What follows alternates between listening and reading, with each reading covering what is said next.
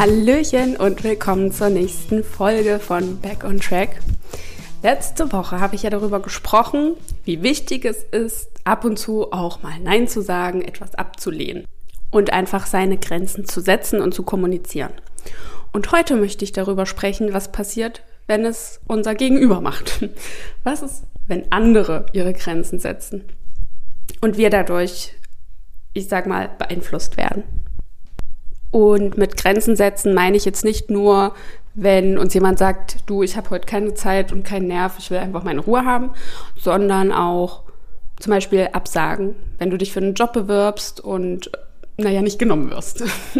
Vielleicht nicht mal eingeladen wirst zum Vorstellungsgespräch oder einfach später die Absage kassierst. Oder auch, wenn du nach etwas Zusätzlichem fragst, entweder weil du Lust hast, dich zusätzlich zu engagieren in deinem Job irgendwelche zusätzlichen Aufgaben übernehmen möchtest und das aber nicht machen darfst oder du eine Gehaltserhöhung forderst und die aber auch nicht bekommst oder im privaten Bereich, wenn du dir irgendwie mehr Zuneigung von deinem Partner wünscht und, oder irgendetwas einforderst und derjenige das aber abblockt.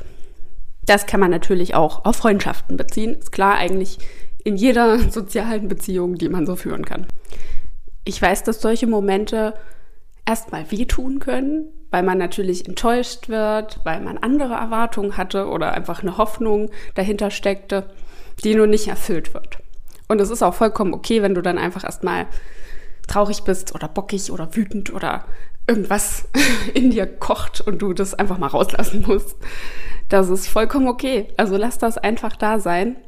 Das Ding ist nur, dann sollte man irgendwann aufpassen, dass man sich nicht reinsteigert in dieses Gefühl, in diese Ablehnung. Weil letztendlich ist es meistens ja so, dass dir an sich nichts passiert, sondern es einfach nur dein Ego etwas angekratzt ist.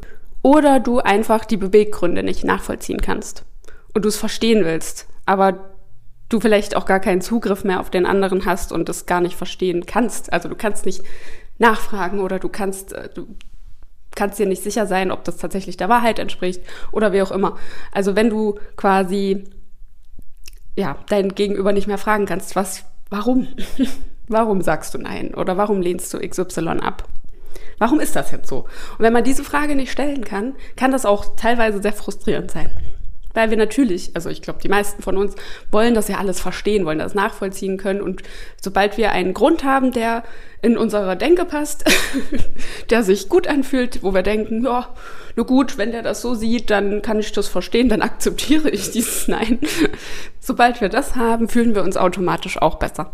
Aber das ist ja auch letztendlich, naja, so eine Ego-Sache.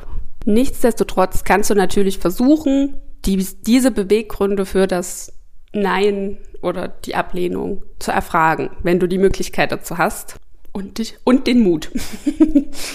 Dann frage.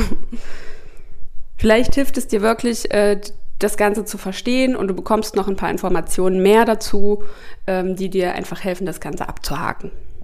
So, das war Punkt zwei. Also erstens, sei ruhig wütend. Zweitens, versuche die Hintergründe herauszufinden oder zu erfragen.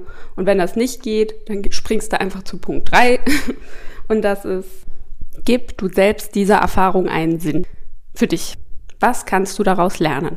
Was kannst du, also für dich selbst, was kannst du für dich und dein zukünftiges Leben, dein Verhalten, deine Denkweisen, deine Entscheidungen, was kannst du dafür lernen?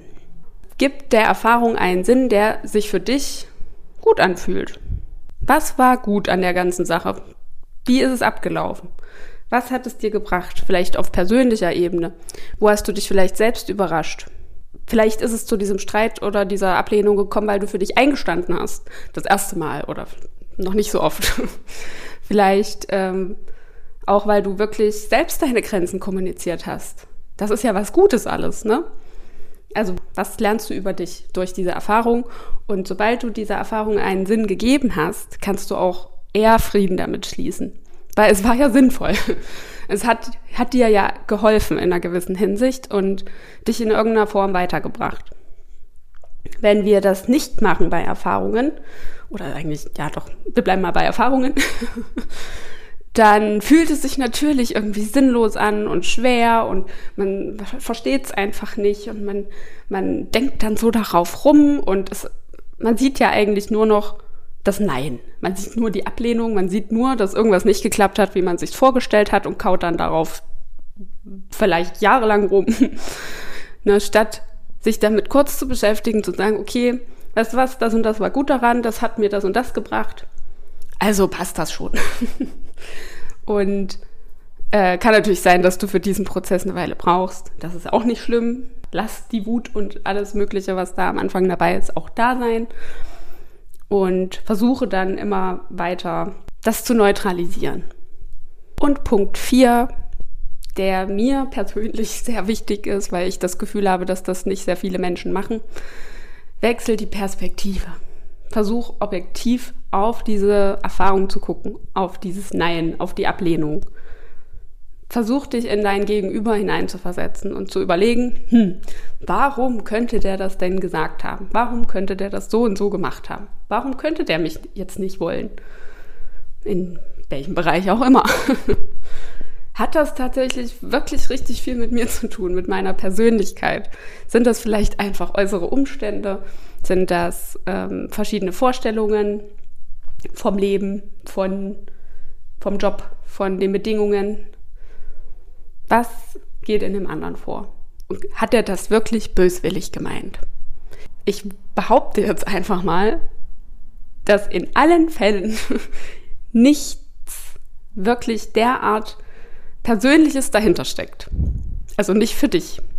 Denn selbst wenn es äh, eine Person ist, die dir in dem Sinne etwas Böses getan hat, dann ist die Ursache dafür ja in dieser Person selbst. Und das böswilliges Verhalten anderen gegenüber resultiert eigentlich immer aus einer persönlichen Unsicherheit. Woher auch immer die kommt. Diese Menschen können nicht adäquat mit Unsicherheiten umgehen. Aber das heißt auch im Umkehrschluss, dass sie einfach selbstverletzt sind, sozusagen. Ich will es gar nicht beschönigen, dieses Verhalten und gutheißen.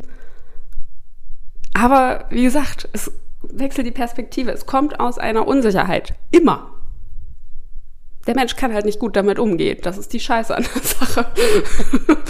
Aber wenn wir das verinnerlichen und es schaffen, in solchen Momenten, also wie gesagt, sei wütend. Aber irgendwann wechsel die Perspektive, guck mal dahinter, was geht bei diesem Menschen ab.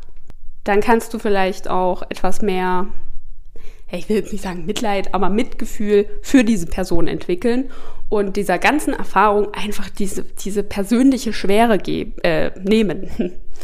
Also dieses, die Welt ist gegen mich, der Mensch ist gegen mich, alle sind gegen mich, das ist dann nicht mehr, weil es geht gar nicht um dich in dem Moment. Weißt du? Das hätte ja auch jemand anders sein können an der Stelle.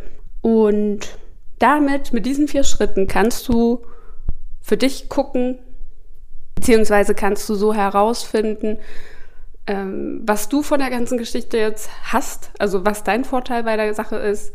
Du lernst andere Menschen irgendwie besser zu analysieren und zu beobachten und andere Schlüsse daraus zu ziehen. Auf der anderen Seite lässt du aber auch einfach deine Gefühle zu und lässt sie da sein und so kannst du insgesamt, also hast du einfach einen Vier-Schritte-Fahrplan, der natürlich mal schneller und mal langsamer funktioniert für den Umgang mit Ablehnung. Also ich, man kann ja in Psychologie sowieso nichts standardisieren. Es können für dich äh, vier Meilensteine sein auf deinem Weg zum Umgang mit Ablehnung. So, du kannst natürlich noch weitere Schritte dazu basteln. Du kannst die Schritte ähm, individuell ausdehnen, weil natürlich hat jeder auch eine andere Voraussetzung, ein anderes Mindset, eine andere Psychologie, andere Probleme und ähm, einen anderen Umgang mit all diesen Dingen. Aber vielleicht können dir diese vier Schritte einfach so ein bisschen helfen, so als Fahrplan, um dich nicht so beschissen zu fühlen, wie man das manchmal ja tut, wenn, wenn man Ablehnung erfährt. Ja, das ist ja auch eins der natürlichsten Dinge für Menschen. Wir wollen halt dazugehören und Ausgrenzung ist für uns so ein Todesurteil. Und man fühlt sich direkt ausgegrenzt, wenn mal einer Nein sagt oder uns in irgendeiner Form ablehnt. Das ist quasi vollkommen normal.